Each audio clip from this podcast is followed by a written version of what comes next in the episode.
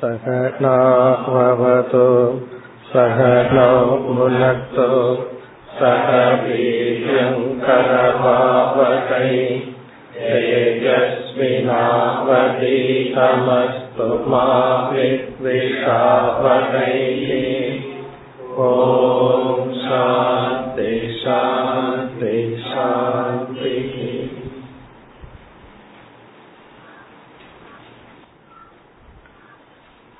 नान्गावद् श्लोकम् आगमोपप्रजादेशः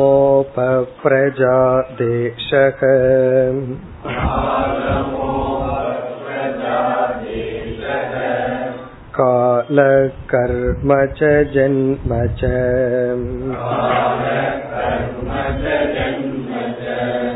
ध्यानं मन्त्रोतसंस्कारः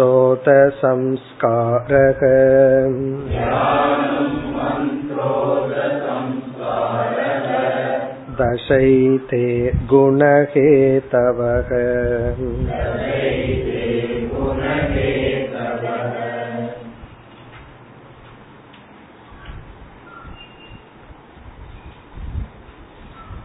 சத்துவமானது வளர்ச்சியை அடைந்தவுடன் அந்த வளர்ந்த சத்துவத்திலிருந்து ஒரு தர்மம் நமக்கு கிடைக்கின்றது என்று பகவான் கூறினார். விருத்தாத் சத்வாத் பவே தர்மக. வளர்ந்த மேலோங்கிய சத்துவ குணத்திலிருந்து நமக்கு கிடைப்பது ஒரு தர்மம்.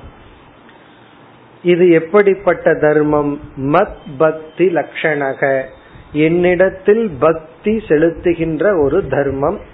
இதைத்தான் நாம் அதிகாரித்துவம் என்று பார்த்தோம். நம்மிடம் ஒரு சக்தி வருகின்றது.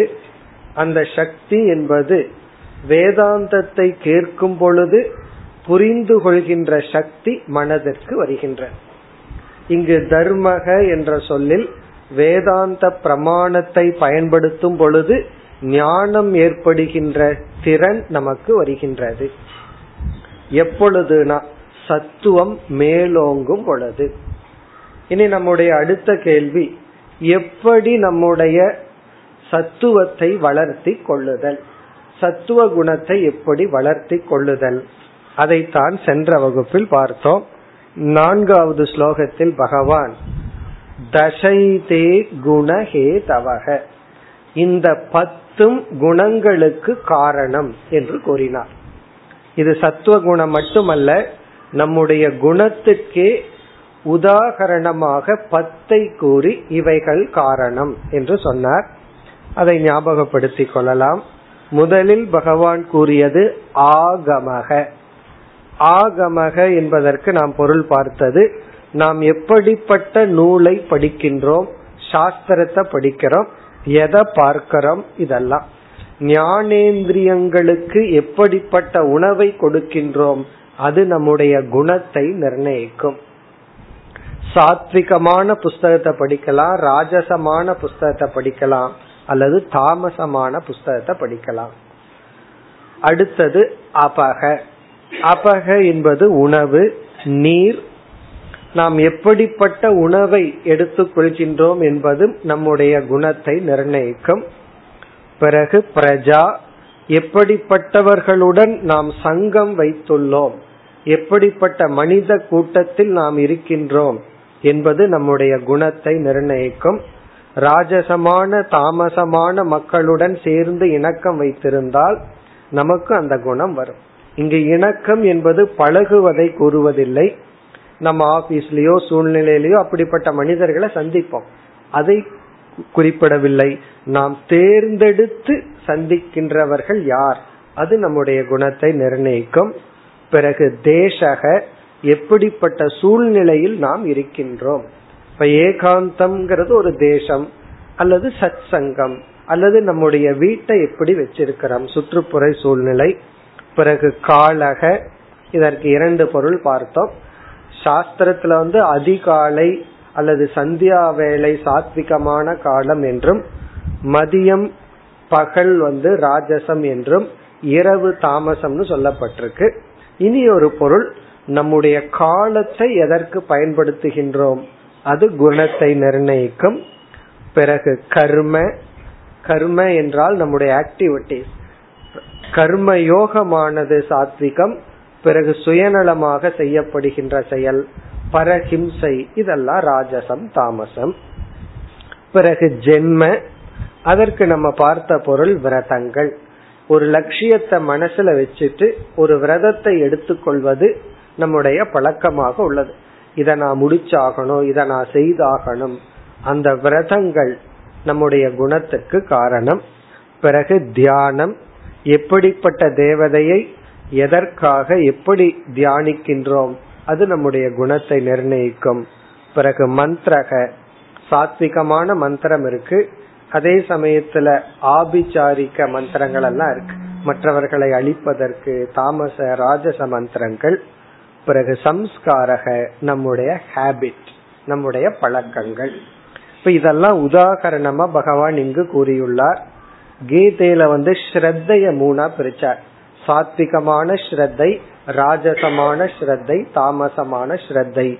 பிறகு தவத்தை மூன்றாக பிரித்தார்.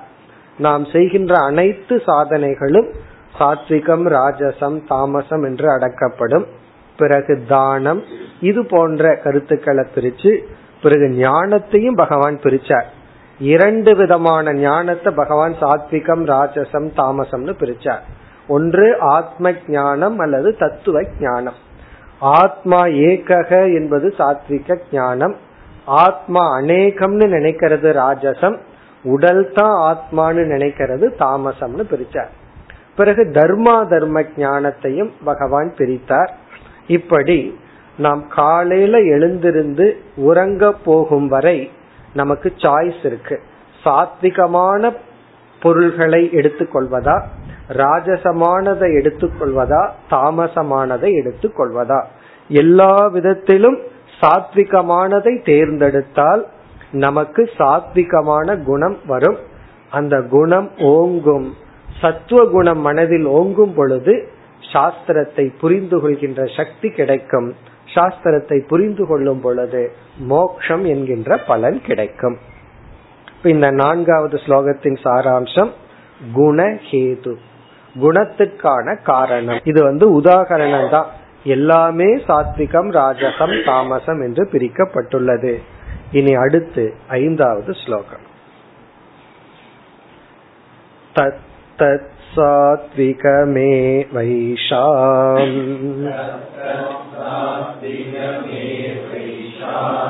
यद्यद्वृद्धा प्रचक्षते।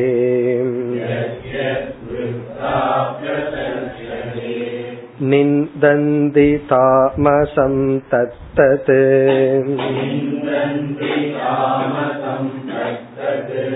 राजसं तदुपेक्षितम्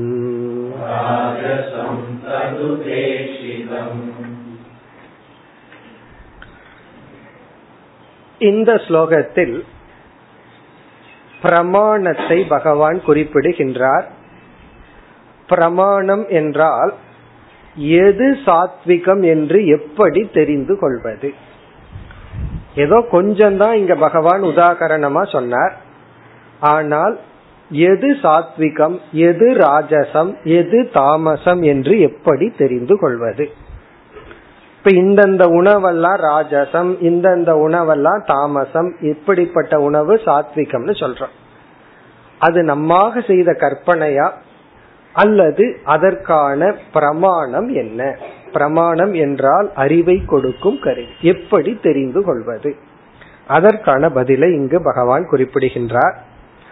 அதாவது சாஸ்திரத்துல நாம் நான்கு விதமான பிரமாணத்தை பற்றி பேசுவோம். நான்கு முக்கிய பிரமாணம். எதற்கு என்றால் எது தர்மம் எது அதர்மம் அல்லது எது சாத்விகம் எது ராஜச தாமசம். அல்லது எது சாத்தியம் எது சாதனை எது சாத்தியம் எது அசாத்தியம். இந்த மாதிரி விஷயத்துல நான்கு விதமான பிரமாணங்கள்.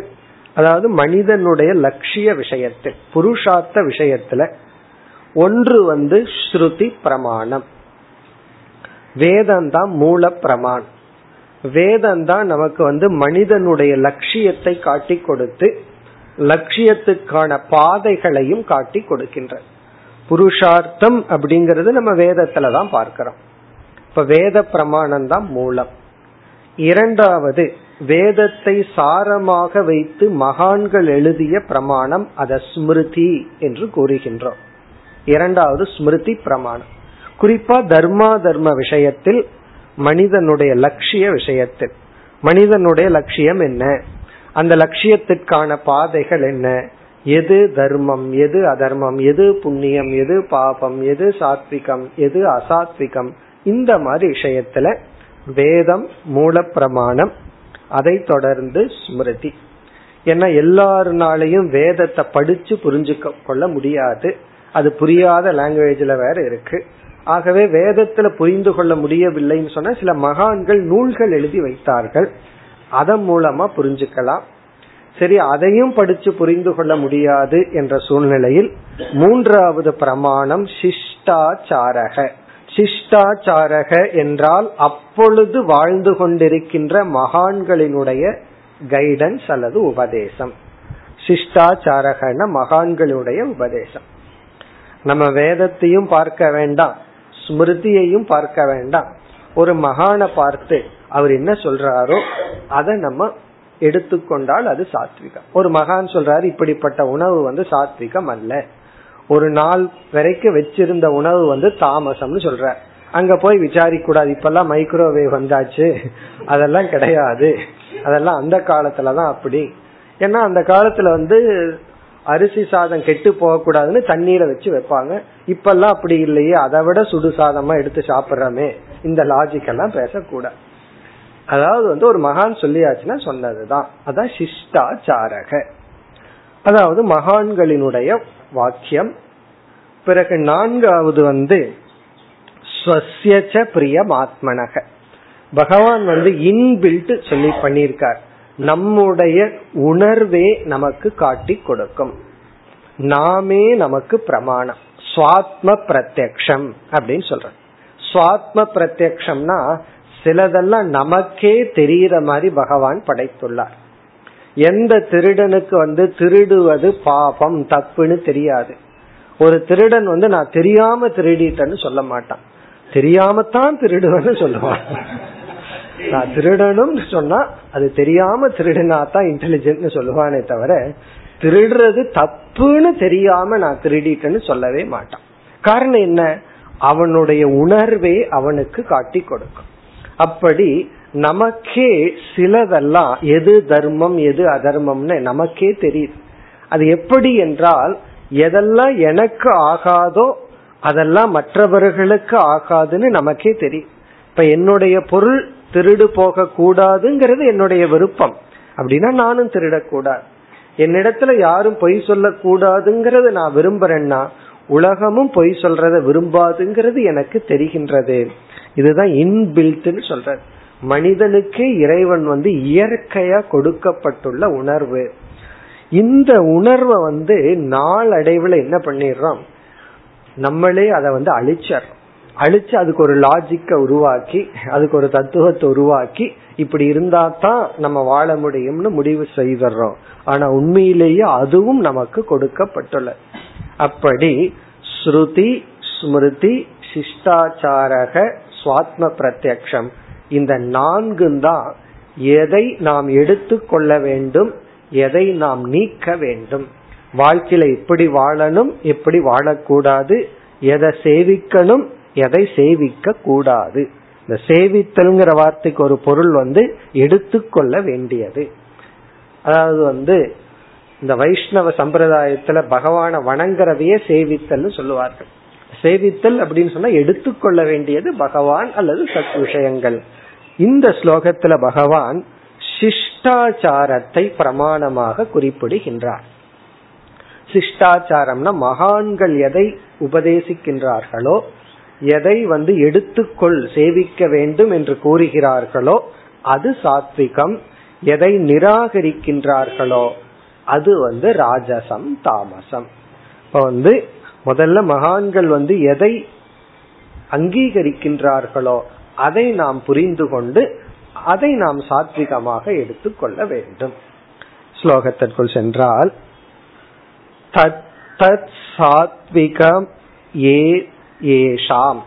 ஏஷாம்னா அனைத்திலும் நாம் வாழ்க்கையில சந்திக்கின்ற அனைத்து பொருள்கள் சூழ்நிலைகள் மனிதர்கள் இவைகளில் எல்லாவற்றிலும் அர்த்தம். ஏஷாம் எல்லாவற்றிலும் எத் எத் எதையெல்லாம் விருத்தாகா விருத்தாகா என்றால் மகான்கள் எதையெல்லாம் மகான்கள்? சாத்விகம் சாத்விகம் என்று அங்கீகரிக்கின்றார்களோ? சேவிக்கப்பட வேண்டியது என்று கூறுகின்றார்களோ? எதையெல்லாம் விருத்தாகா மகான்கள் சிஷ்டாச்சாரகன்னு நம்ம கூறிய பெரியவர்கள் சாத்விகம் என்று முடிவு செய்கின்றார்களோ பிரச்சக்ஷதை பிரச்சக்ஷதைன கூறுகின்றார்களோ சாத்விகம் என்று அங்கீகரிக்கின்றார்களோ கூறுகின்றார்களோ பிரச்சக்ஷதே விருத்தாக. விருத்தாக மகான்கள் கூறுகின்றார்களோ தது தது அதெல்லாம் சாத்விகம். அவைகளெல்லாம் தான் சாத்விகம் என்று நாம் ஏற்றுக்கொள்ள வேண்டும். எத்யத் விருத்தாக சாத்விகம் பிரச்சக்ஷதே தத்தத் அதையெல்லாம் தான் நாம் எடுத்துக்கொள்ள வேண்டும். அல்லது அவைகளெல்லாம் தான் சாத்விகம். சென்ற ஸ்லோகத்துல பொதுவா பகவான் கூறிவிட்டு இங்கு பிரமாணத்தை குறிப்பிடுகின்றார். எது சாத்விகம்னு எப்படி புரிந்து கொள்வது? நமக்கே புரிஞ்சுட்டா நல்லது. இல்லைன்னா கேட்டு தெரிஞ்சுக்கிறோம் இல்லைன்னா படிச்சு தெரிஞ்சுக்கிறோம். நமக்கு புரியவில்லைனா தான் நம்ம பெரியவங்க கிட்ட போறோம். தெரிஞ்சதை போய் கேட்க வேண்டிய அவசியம் கிடையாது. பெரியவர்கள் சொன்னது அல்லது பெரியவர்கள் எழுதி வைத்த நூல்கள் மூலமாக நாம் ஏற்றுக்கொள்கின்றோம். பிறகு நிந்தந்தி தாமசம் தத்தத் ராஜசம் தத் உபேக்ஷிதம். ராஜசம் என்பது இவர்களால் நீக்கப்படுவது. வேண்டாம் அப்படின்னு சொன்னா அது ராஜசம். உபேட்சிதம்னா அத வந்து வேண்டான்னு ஒதுக்கி தள்ளுவது. தாமசம் நிந்தந்தி. தாமசமானதை அவர்கள் நிந்திப்பார்கள். பாசிட்டிவா அதை குறை சொல்வது தாமசம். மகான்கள் வந்து தாமசத்தை வந்து பாசிட்டிவா நெகேட் பண்ணி உள்ளார்கள். ராஜசத்தை ஒதுக்கி வைத்துள்ளார்கள். சாத்விகத்தை எடுத்துக்கொள். கொண்டுள்ளார்கள். இப்ப எடுத்துக்கொள்ள வேண்டியது சாத்விகம் சற்று ஒதுக்கி தள்ள வேண்டியது வந்து ராஜசம். பிறகு முழுமையாக விடப்பட வேண்டியது தாமசம். ராஜசத்தை கொஞ்சம் ஒதுக்கி வச்சிடணும். தாமசத்தை முழுமையாக நீக்கி விட வேண்டும். அப்ப வந்து எது ராஜ ராஜசம் இடையில இருக்கு? தாமசம் வந்து ரொம்ப கீழ் இருக்கு. சாத்விகம் வந்து நம்மை உயர்த்தும். ராஜசத்துல இருந்தோம் அப்படின்னா நம்ம மேல போறதுக்கு வாய்ப்பு இருக்கு. அதனாலதான் அது சென்ட்ரல் இருக்கு. தாமசத்திலிருந்து எடுத்த உடனே சாத்விகத்துக்கு வர முடியாதுன்னு பார்த்தோம். தாமசத்தில் இருப்பவர்கள் ராஜசத்துக்கு வந்து ரஜோகுணத்திலிருந்து தான் சத்துவ குணத்திற்கு வர வேண்டும். அதனால வந்து பெரியவர்கள் வந்து ரஜோகுணத்தை முழுமையாக நீக்கவில்லை. ஏன்னா அது ஒரு ஸ்டெப்பிங் ஸ்டோனா இருக்கிறதுனால உபேட்சிதம் சொன்னா அதை வந்து கொஞ்சம் நிந்தனை செய்துள்ளார்கள். ஆனால் தாமசத்தை முழுமையாக நீக்கி உள்ளார்கள். நம்ம தாமசமானதை எடுத்துட்டோம்னா கீழே தான் போயிட்டு இருப்போம் அதிலிருந்து ரஜோகுணத்துக்கு வந்து பிறகு சத்துவ குணத்துக்கு வர வேண்டும். இந்த கஷ்டப்பட்டு சத்துவ குணத்துக்கு வர்றதுனால என்ன பலன்? அதனால என்ன பலன்? அதை அடுத்த ஸ்லோகத்தில் பகவான் மிக தெளிவாக குறிப்பிடுகின்றார். இந்த சத்துவத்துக்கு வந்ததுனால என்ன பலன்? அதற்கு பிறகு என்ன பலன் நமக்கு கிடைக்கும் ஏற்கனவே கூறிய கருத்தை மீண்டும் தெளிவுபடுத்துகின்றார் ஆறாவது ஸ்லோகம் सात्विकान् एव सेवेत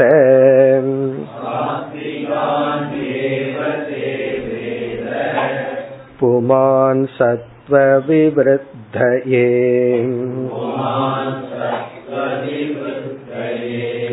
ततो धर्मस्ततो ज्ञानम्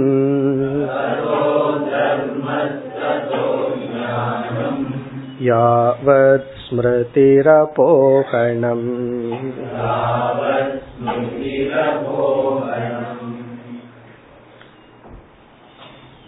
மிக தெளிவாக இங்கு பகவான் நம்முடைய சாதனைகளினுடைய படியை குறிப்பிடுகின்றார் இதெல்லாம் சுருக்கமான ஸ்லோகம். அதே போல சூத்திர ரூபமான ஸ்லோகம். நம்ம ஆரம்பத்திலிருந்து மோக்ஷம் வரைக்கும் என்னென்ன படிகளை தாண்டி செல்ல வேண்டும்? ரொம்ப சுருக்கமா தெளிவா பகவான் கூறுகின்றார். முதல் படி என்ன? சாத்விகாணி ஏவ சேவேக. புமான். புமான் என்றால் ஒரு சாதகன். புமான் ஒரு சாதகன். சாத்விகாணி ஏவ சேவேத. சேவேதன எடுத்துக்கொள்ள வேண்டும். சாத்விகாணி சாத்விகமானவைகளையே எடுத்துக்கொள்ள வேண்டும். அனைத்திலும் சாத்விகத்தையே எடுத்துக்கொள்ள வேண்டும். அப்படின்னு என்ன? எந்திரிக்கிறதே சாத்விகமான காலத்துல எந்திரிக்கணும்னு அர்த்தம். நான் சாத்விகத்தை எடுத்துக்கொள்றேன்னு சொல்லி பதினோரு மணிக்கு எந்திரிச்சோம்னு வச்சுக்கோமே. அப்ப எந்திரிக்கிறதே ராஜசமான காலத்தில் எந்திரிச்சு பிறகு எப்படி சாத்விகத்தையே நாம் எடுத்துக்கொள்ள முடியும்? அப்ப நாம எழுந்திருக்கிறதே சாத்விகமான காலத்தில் எழுந்திருந்து அனைத்தும் சாத்விகத்தில் இருக்கணும். ஆனா பலர் வந்து எந்திரிக்கிறது ஒன்பது மணி. அடுத்த ஃபர்ஸ்ட் ஸ்டெப் அடுத்த ரஜோகுண காஃபி அல்லது டீ. அதுலதான் ஆரம்பம் ஆகின்றது. அப்படி எந்திரிக்கிறது ராஜசமான தாமசமான காலம்.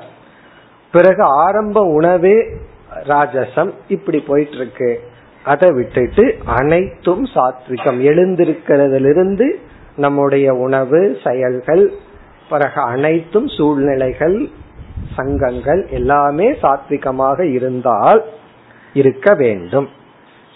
சரி எல்லாத்துலயுமே கொஞ்சம் கொஞ்சமா சாத்விகமா இருந்தா நமக்கு என்னதான் கிடைக்கும்? அப்போ ஒரு சாதகனுடைய ஃபர்ஸ்ட் ஸ்டேஜ் அவன் மோட்சத்துக்கு போறானோ இல்லையோ நம்ம வாழ்க்கையை எப்படி ஆரம்பிக்கணும்? சத்துவ பிரதானமான பொருள்களையே எடுத்துக்கொள்ள வேண்டும். இதுதான் ஃபர்ஸ்ட் டிசிப்ளின் சரி அதனால என்ன கிடைக்கும்? எல்லாமே சாத்விகமானதை கையாண்டால் நமக்கு கிடைக்கின்ற பலன் என்ன? அடுத்த பகுதியில சொல்றார். சத்துவ விவருத்தையே. சத்துவ குணம் மேலோங்குவதற்காக. மனதில் சத்துவ குணம் மேலோங்குவதற்காக நாம் அனைத்து சாத்விகமான பொருள்களையே கையாள வேண்டும். நம்ம பார்த்தோம் சென்ற வகுப்புல புராணங்களும் கூட சாத்விகமான புராணம் ராஜசமான புராணம் தாமசமான புராணம்னு பிரித்துள்ளார்கள். கதையும் கூட. கதையுமே நல்ல தியாகத்தை வெளிப்படுத்துற கதை இருக்கு. பழிவாங்கிற கதை இருக்கு. குடிச்சிட்டு போதையில ஆடுற கதைகளும் இருக்கு. அப்படி வந்து பாகவதம் எல்லாம் சாத்விகமான புராணம். இந்த கருட புராணங்கள் எல்லாம் ராஜசம் தாமசம்னு பார்த்தோம். அப்படி அனைத்தும் சாத்விகமாக இருப்பதையே எடுத்துக்கொள்ள வேண்டும். அப்படி எடுத்துக்கொள்வதனுடைய நோக்கம் என்ன? சத்துவ விவருத்தையே. மனதில் சத்துவ குணமானது மேலோங்கும். இப்ப மனதுல சத்துவ குணம் மேலோங்கும்னா என்ன அர்த்தம்? ரஜோகுணம் தமோ குணம் இவைகளினுடைய தூண்டுதலை அடக்கி இவைகளினுடைய பாசிட்டிவ் ஆஸ்பெக்ட தான் வெளிப்படுத்தும். இப்ப சத்துவ குணம் மேலோங்கி இருந்தா ரஜோகுண தமோ குணம் இருக்காதுன்னு பொருள் அல்லன்னு பார்த்தோம். ரஜோகுணத்தினுடைய தமோ குணத்தினுடைய தவறான தூண்டுதலை அடக்கிடும் தூங்குற வேண்டிய நேரத்துல தூக்கம் வர்றது நல்லது. அந்த நேரத்துல சத்துவ குணம் வந்து தூக்கத்தை வந்து கெடுக்காது தூக்கத்தை வளர்த்தும். செயல்பட வேண்டிய நேரத்துல செயல்படுவது ரஜோகுணம்.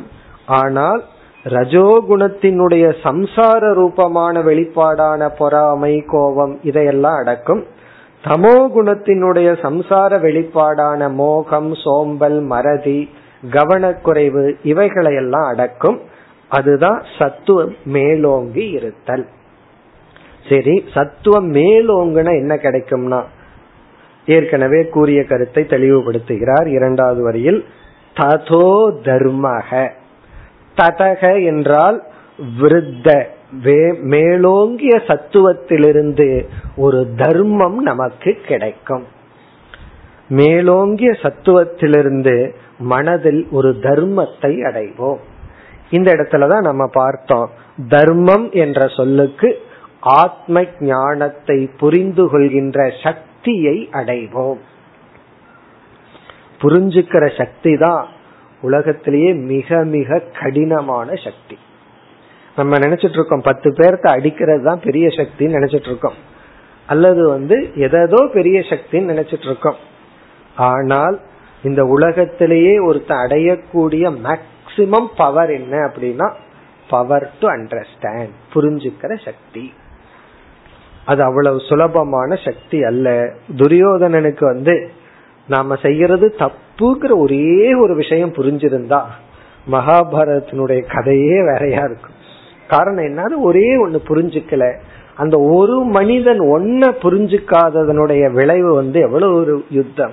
அதே போல நம்ம வீட்டுல நடக்கிற அனைத்து யுத்தங்களுக்கும் அது சின்ன யுத்தமா இருக்கலாம் பெரிய யுத்தமா இருக்கலாம். எல்லா யுத்தத்துக்கும் ஒரே ஒரு காரணம் யாரோருத்தர் ஒரு சின்ன விஷயத்துல புரிஞ்சுக்காததுதான். அல்லது அவங்க புரிஞ்சுக்கலன்னு நம்ம புரிஞ்சுக்காததுதான். சில பேர் புரிஞ்சுக்காம ஏதோ ஒண்ணு பண்ணிட்டு இருப்பாங்க. நம்ம அதை புரிஞ்சுக்காம நம்ம ரகலை பண்ணிட்டு இருப்போம். போனா நம்ம மத்தவங்க புரிஞ்சுக்கலன்னு புரிஞ்சுக்காம இருப்போம். அல்லது மற்றவர்கள் புரிந்து கொள்ளாமல் இருப்பார்கள். அந்த புரிஞ்சுக்கிற சக்தி தான் விவகாரத்துக்கே பெரிய சக்தி வேணும்னா ஆத்ம விஷயத்துல சொல்லவா வேணும். அதத்தான் இங்க பகவான் அழகான தர்மகங்கிற சொல்லல சொல்ற அதாவது சாஸ்திரத்தை படிச்சோம் அப்படின்னா நமக்கு புரியும் இந்த புரிஞ்சுக்கிற சக்தி வந்தா நம்ம போய் கஷ்டப்பட்டு உபனிஷத்து கீதை எல்லாம் கூட படிக்கணுங்கிற அவசியம் இல்லை. யாராவது ஏதாவது ஒண்ணு சொல்லுவாங்க அது நமக்கு ஞானத்தை கொடுத்துரும்.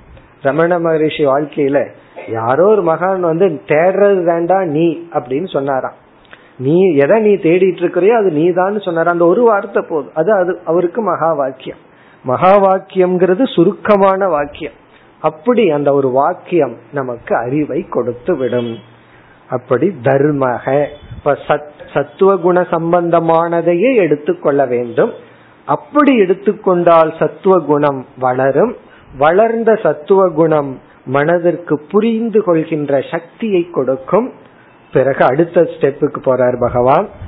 ததக ஞானம். அனைத்து வேதாந்தத்தையும் ஒரே ஸ்லோகத்தில் அடக்கிட்டார் பகவான்.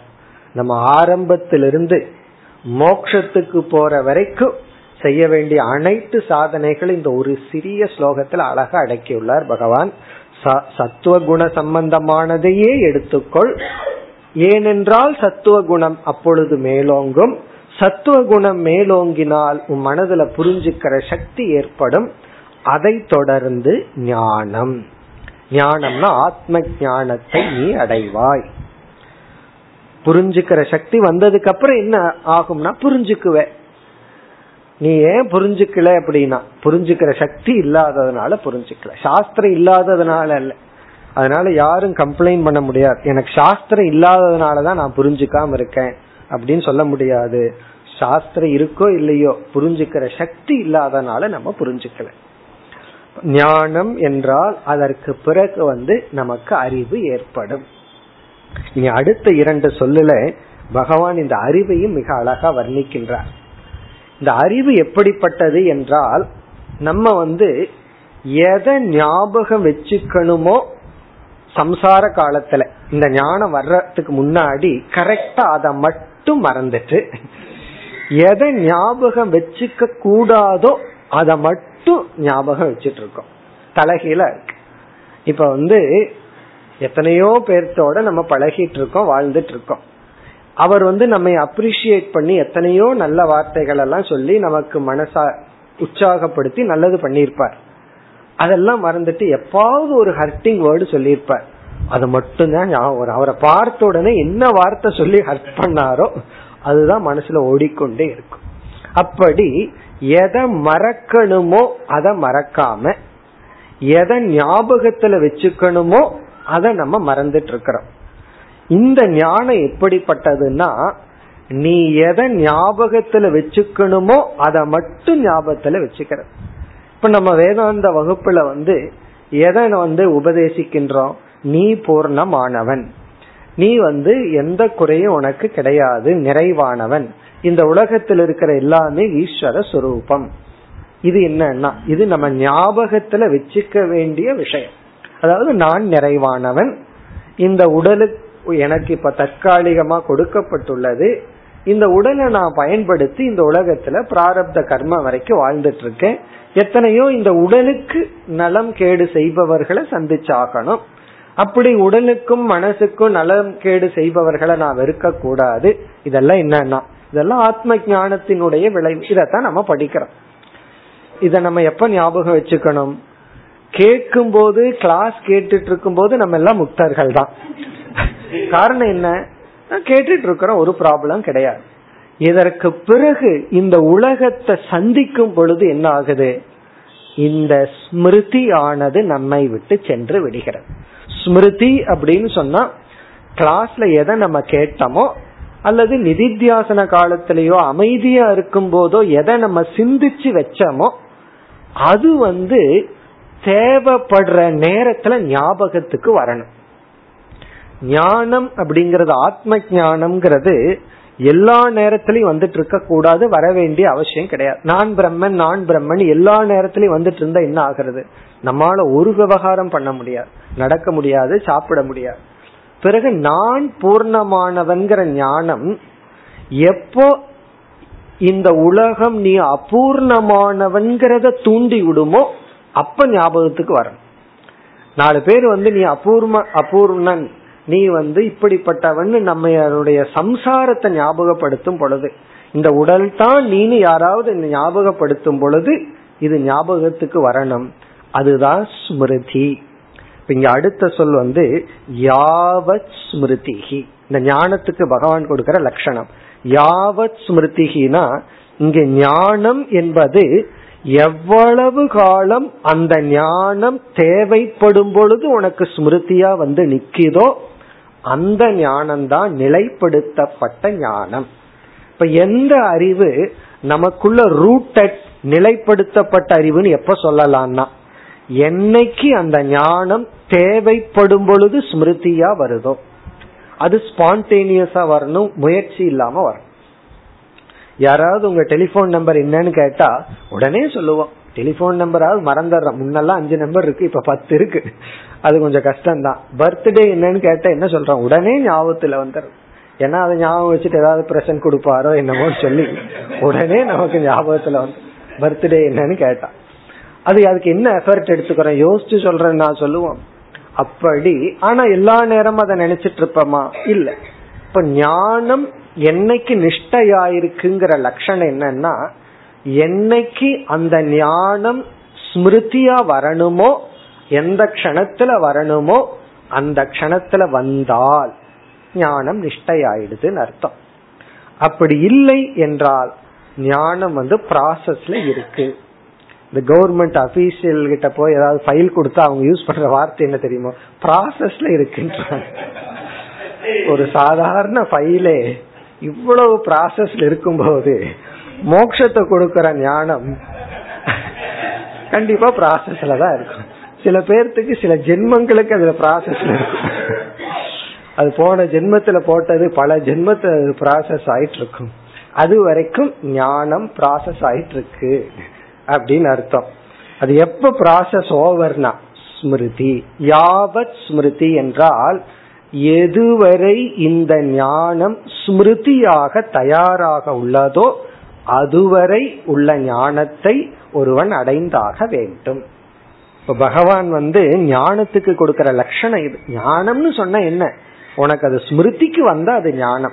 வரல அப்படின்னு சொன்னா அது வந்து ஞானத்துக்கு முன்னாடி இருக்கிற ஸ்டேஜ் அதனாலதான் சாஸ்திரத்துல பரோட்ச ஞானம் சப்த ஞானம் இப்படி எல்லாம் வார்த்தைகள் சொல்லி உள்ளார்கள். அதாவது புரிஞ்சுட்டோம் அப்படின்னு சொல்லிட்டு ஒரு கமா போடுறமே. ஆனால் அது வந்து ஸ்மிருதிக்கு வரல. இப்ப யாவத் ஸ்மிருதினா எந்த ஒரு அறிவை வந்து நம்ம வந்து தேவைப்படும் பொழுது நம்மால எடுத்துக்கொள்ள முடிகிறதோ தேவைப்படும் பொழுது அந்த ஞானம் நமக்கு பயன்படுகிறதோ அதுதான் அப்படிப்பட்ட ஞானம் நமக்கு கிடைக்கும்னு சொல்ற. இங்க பகவான் வந்து புரிஞ்சுக்கிற சக்தி வந்து விட்டால் உனக்கு இப்படிப்பட்ட ஞானம் கிடைக்கும். யாவத் ஸ்மிருதிகி. எதை நீ ஞாபகம் வச்சுக்கணுமோ அதை வச்சுக்கிற ஞானம் உனக்கு கிடைக்கும். யாவத் ஸ்மிருதி ஞானம். இது வந்து ஞானத்துக்கான விளக்கம். யாவத் ஸ்மிருதினா எதை நம்ம வந்து ஞாபகம் வச்சுக்கணுமோ அதை வச்சுக்கிற ஞானம். இனி கடைசி சொல் அபோகணம் அபோகணம் அப்படின்னு சொன்னா எதை நம்ம மனசிலிருந்து நீக்கணுமோ அதை நீக்குதல். அபோகணம்னா நெகேஷன் நீக்குதல். அதாவது வந்து இந்த உடல் தான் நான் அப்படின்னு நினைச்சிட்டு இருக்கோம் இந்த ஜட்ஜ்மெண்ட் எவ்வளவு நாளா நமக்கு இருக்கு? பிறந்ததிலிருந்து இருக்கு. யாருமே சொல்லி கொடுக்காம உடல் தான் நான் அப்படின்னு நினைச்சிட்டு இருக்கோம் இந்த ஞானம் வந்து அதை நீக்கி இருக்கு இந்த உடல் நீ அல்ல உடலுக்குள்ள வெளிப்படுறவன் தான் நீ. நீ வந்து இறைவன். மனிதன்கிற உணர்வில் இருக்கிற நீ மனுஷன் இல்ல இறைவன்கிற உணர்வு அடையிறதுக்கு. நீ வந்து இறை சொரூபம். ஆனா மனிதன்கிற ஒரு அனுபவத்துல இருக்கன்னு சாஸ்திரம் சொல்லுது. அப்ப நம்ம எதை அபோகனம் பண்ணணும்? எந்த ஸ்மிருதி எந்த எண்ணத்தை நம்ம நீக்கணும்? இந்த உடல்கிற ஸ்மிருதிய நம்ம நீக்கணும். இந்த உலகம் சத்தியம்ங்கிற புத்திய நம்ம நீக்கணும்.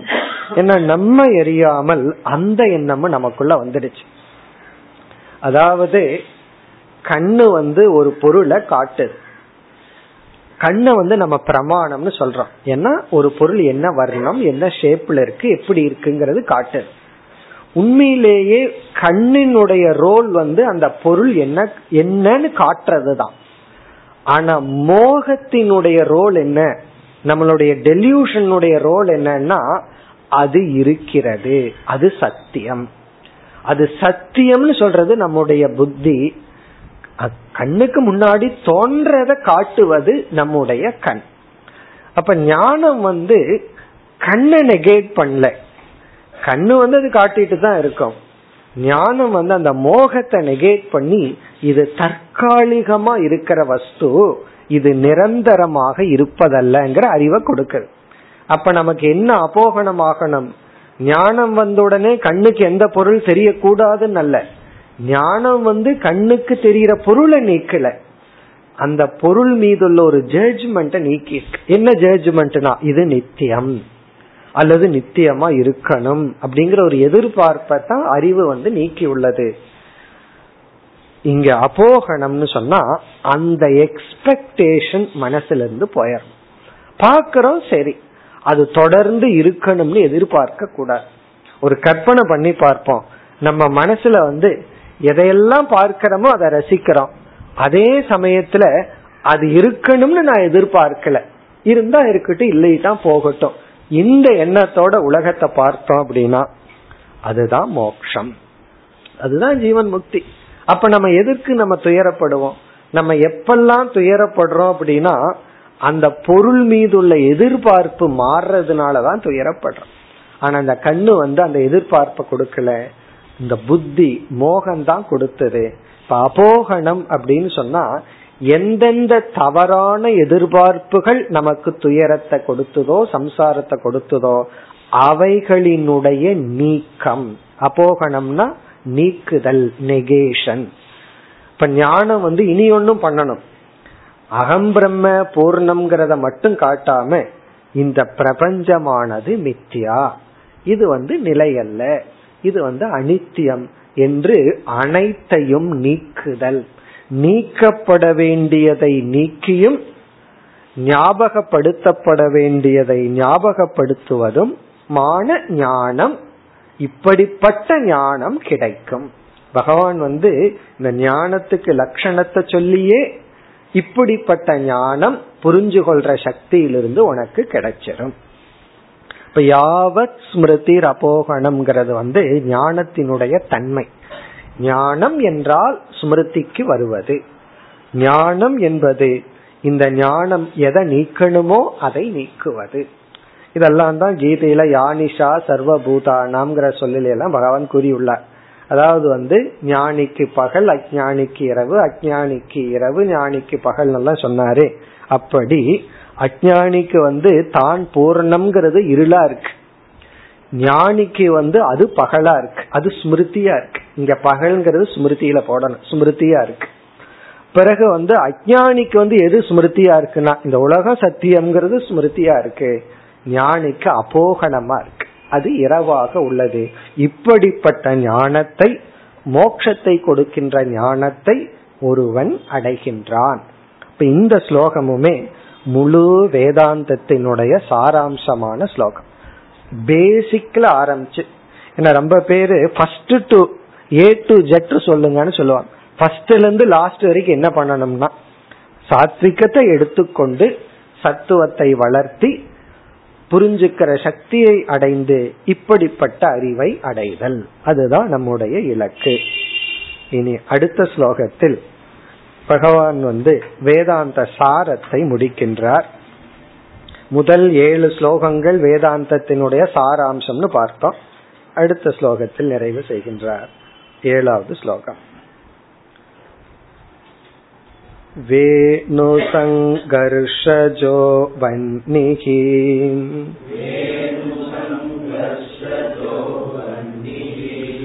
दग्ध्वा शाम्यति तद्वनम्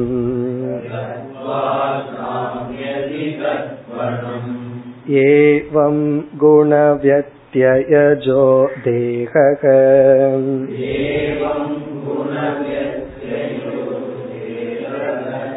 शाम्यति तत्क्रियः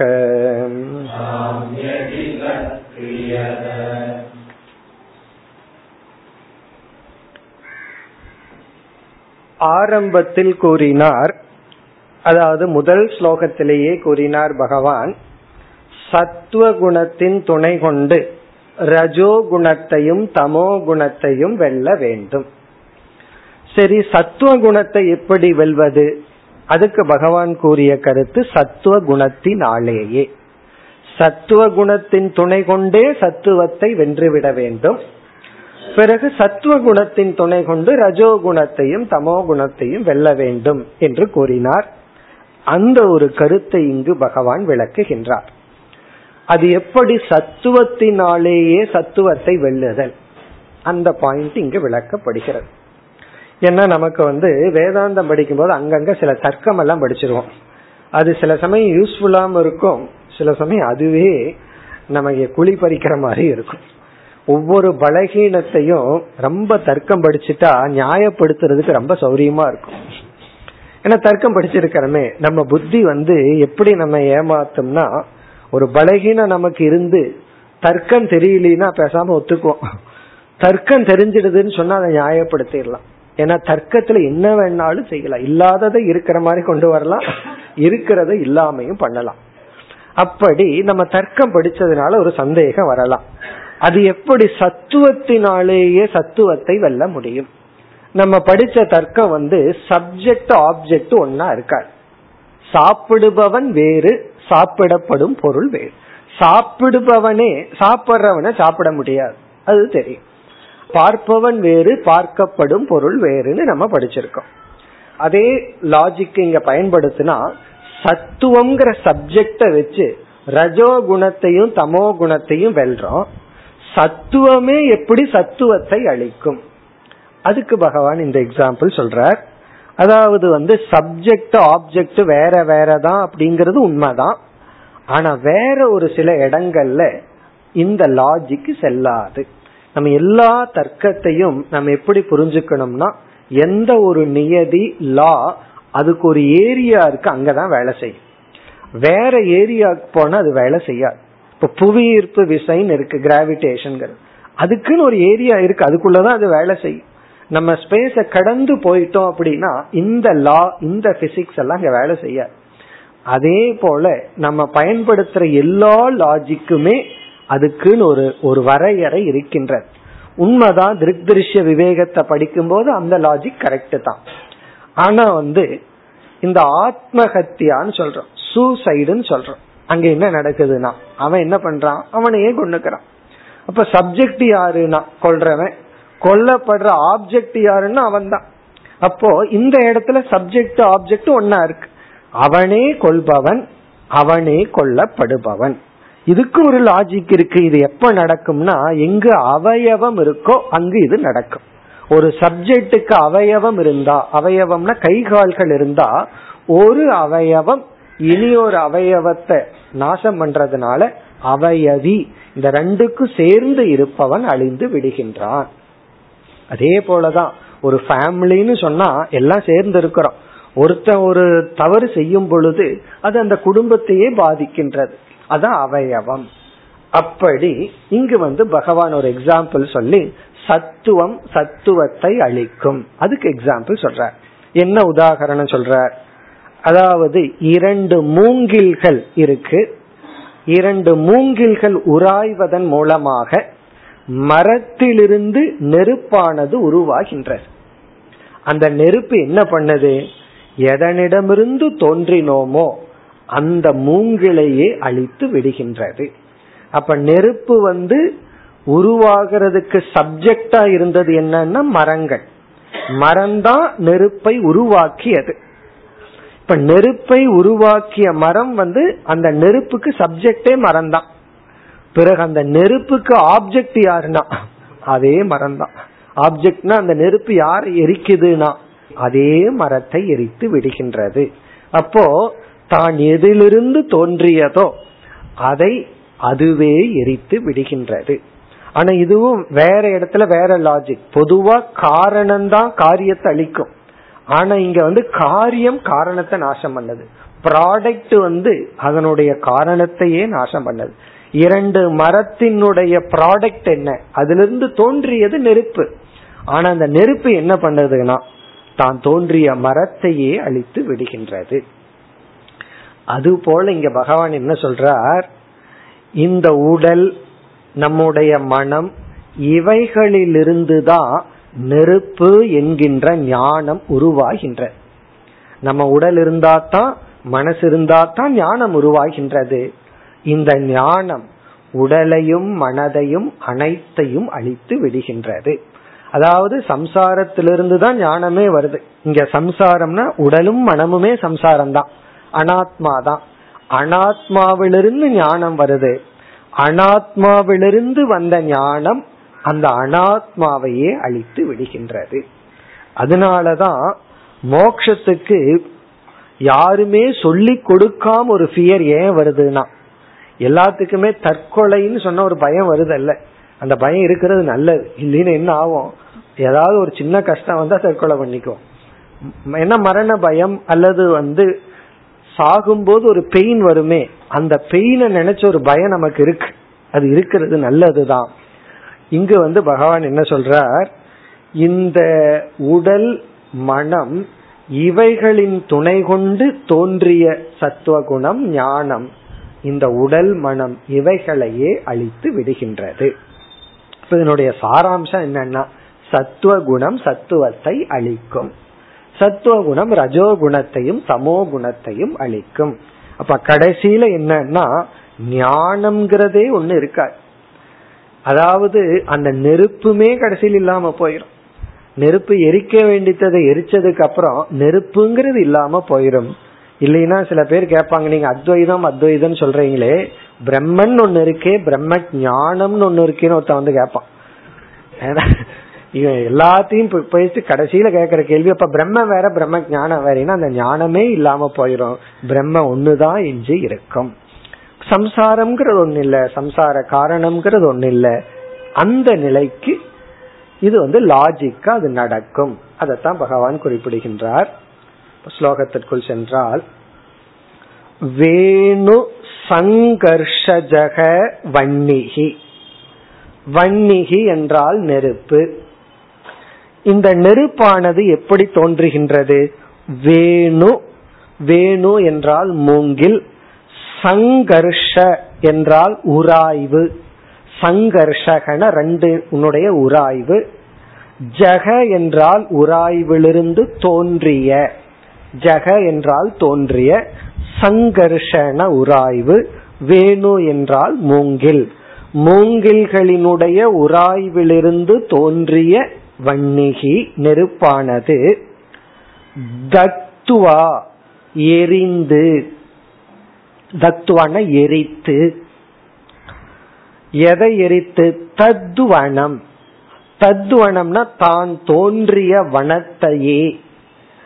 தான் தோன்றிய வெறும் மூங்கில் மட்டுமல்ல தான் எந்த வனத்திலிருந்து தோன்றியதோ அந்த வனத்தையே தத்வனம் தத்வா எரித்து பிறகு என்ன ஆகுதான் சாமியதி சாமியத்தினா அந்த நெருப்பே அமைதி அடைந்து விடுகின்றது.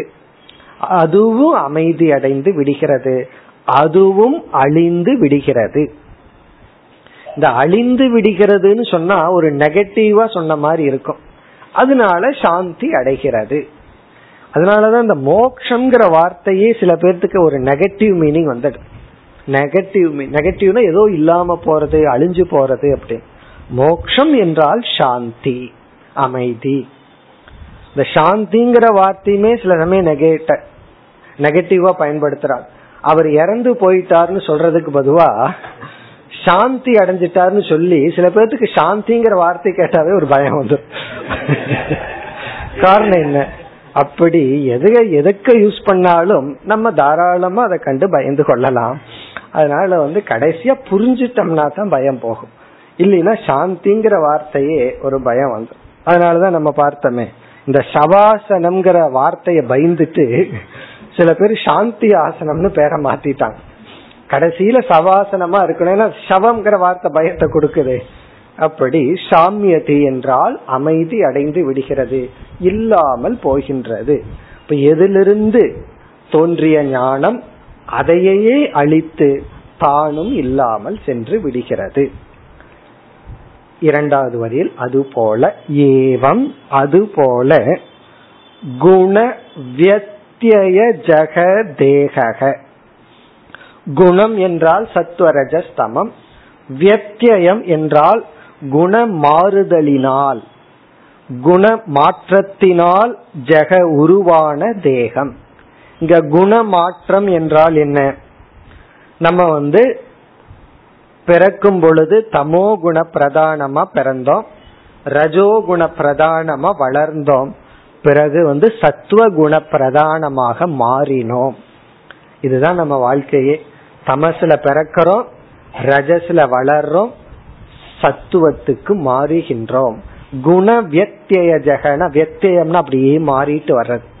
தமசுல பிறந்து ரஜஸ்ல வளர்ந்து அப்படித்தான் இருக்கணும். நம்ம வந்து வளர்றது வந்து சத்துவத்தை வளர முடியாது. ரஜஸ்ல தான் வளரணும். பிறகு வந்து சத்துவத்துல மாற்றத்தை அடைந்து தோன்றிய இந்த தேக தத்துவம். இங்க தேகனா நம்முடைய உடல் மனம் அதற்குள் இருக்கின்ற அறிவு இவைகள் எல்லாமே நம்முடைய அனாத்மா. தேகங்கிறது ரொம்ப ஒரு வைடு அர்த்தத்துல பகவான் பயன்படுத்துறார். நம்மளுடைய அனைத்து அனாத்ம தத்துவங்களும் நம்முடைய உடல் மனம் மனதில் தோன்றுகின்ற ஞானம் இவைகள் எல்லாமே குணவியத்தியக குணத்தின் மாறுதலினால் வந்துள்ளது. இந்த என்ன பண்ணுதான் இந்த தேகம்? குறிப்பா இந்த தேகத்துக்குள்ள இருக்கிற ஞானம் கடைசி சொல் பத்கிரியக. பத்கிரியக என்றால் அக்னி கிரியக அக்னி செய்வதை போல அப்படின்னு அர்த்தம். தத்கிரியகன அது போல செஞ்சிட்டுன்னு அர்த்தம். தத்கிரியகங்கிற சொல்லுக்கு பொருள் அது போல செய்து விட்டு அது போல செய்து விட்டுன்னு எது போல செய்து விட்டு இதற்கு முன்னாடி பகவான் எதை சொன்னார்? அக்னிய சொன்னார். ஆகவே அக்னியை போல செய்து விட்டு அக்னியை போல செய்து விட்டுன்னு என்ன? எந்த குணத்திலிருந்து இவைகளெல்லாம் தோன்றியதோ அந்த குணங்கள் அனைத்தையும் அழித்து விட்டு சாமியதி தானும் அழிந்து விடுகின்றது. சாமியதினா அக்னி வந்து தான் தோன்றிய அனைத்தையும் அழித்து தானும் அழிந்து விடுவது போல இது தானும் அழிந்து விடுகின்றது. இப்ப இத்துடன் பகவான் வந்து தான் கூற விரும்புகின்ற வேதாந்த கருத்துக்களை கூறி முடித்து விட்டார். இந்த அத்தியாயமே முக்கியமான அத்தியாயம்னு பார்த்தோம். உத்தவ கீதைக்குள்ள இந்த அத்தியாயத்தை ஹம்ச கீதைன்னு பார்க்கிறோம். இப்ப இந்த ஹம்ச கீதை முழுவதுமே முழு வேதாந்தம். இதுல முதல் ஏழு ஸ்லோகத்துல குணத்தின் அடிப்படையில பகவான் கூறி முடித்தார். இனி அடுத்த ஸ்லோகத்துல வந்து உத்தவர் வந்து ஒரு கேள்வியை கேட்க போகின்றார். அந்த கேள்விக்கு பகவான் பதில கூறி முடிச்சிட்டு தான் பகவான் வந்து அறிமுகப்படுத்த போறார். இப்படிப்பட்ட பதில நான் ஹம்ச ரூபமா பிரம்மாவுக்கு சொன்னேன்னு சொல்லுவார். இவர் ஒரு கேள்வியை கேட்பார். அந்த கேள்விக்கு பதில் சொல்லிட்டு இந்த யோகத்தை நான் ஹம்ச ரூபமா பிரம்மாவுக்கு உபதேசித்தேன்னு சொல்லுவார். உடனே உத்தவர் கேட்பார் அந்த ஹம்ச ரூபத்துல நீங்க என்ன உபதேசித்தங்கிறது எனக்கு சொல்லுங்கன்னு சொல்லுவார். பிறகு இந்த அத்தியாயம் முடியும் வரை கிருஷ்ண பகவான் பிரம்மதேவனுக்கு ஹம்சரூபத்துல என்ன உபதேசம் செய்தாரோ அதை பகவானே திரும்ப சொல்ல போகின்றார் அவ்விதம் இந்த அத்தியாயம் தொடரப் போகின்றது மேலும் அடுத்த வகுப்பில் தொடர்வோம் ॐ पूर्णमदपूर्णमिदं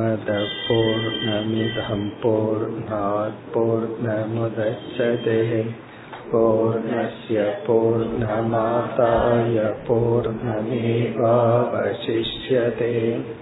ॐ शान्ति शान्ति शान्तिः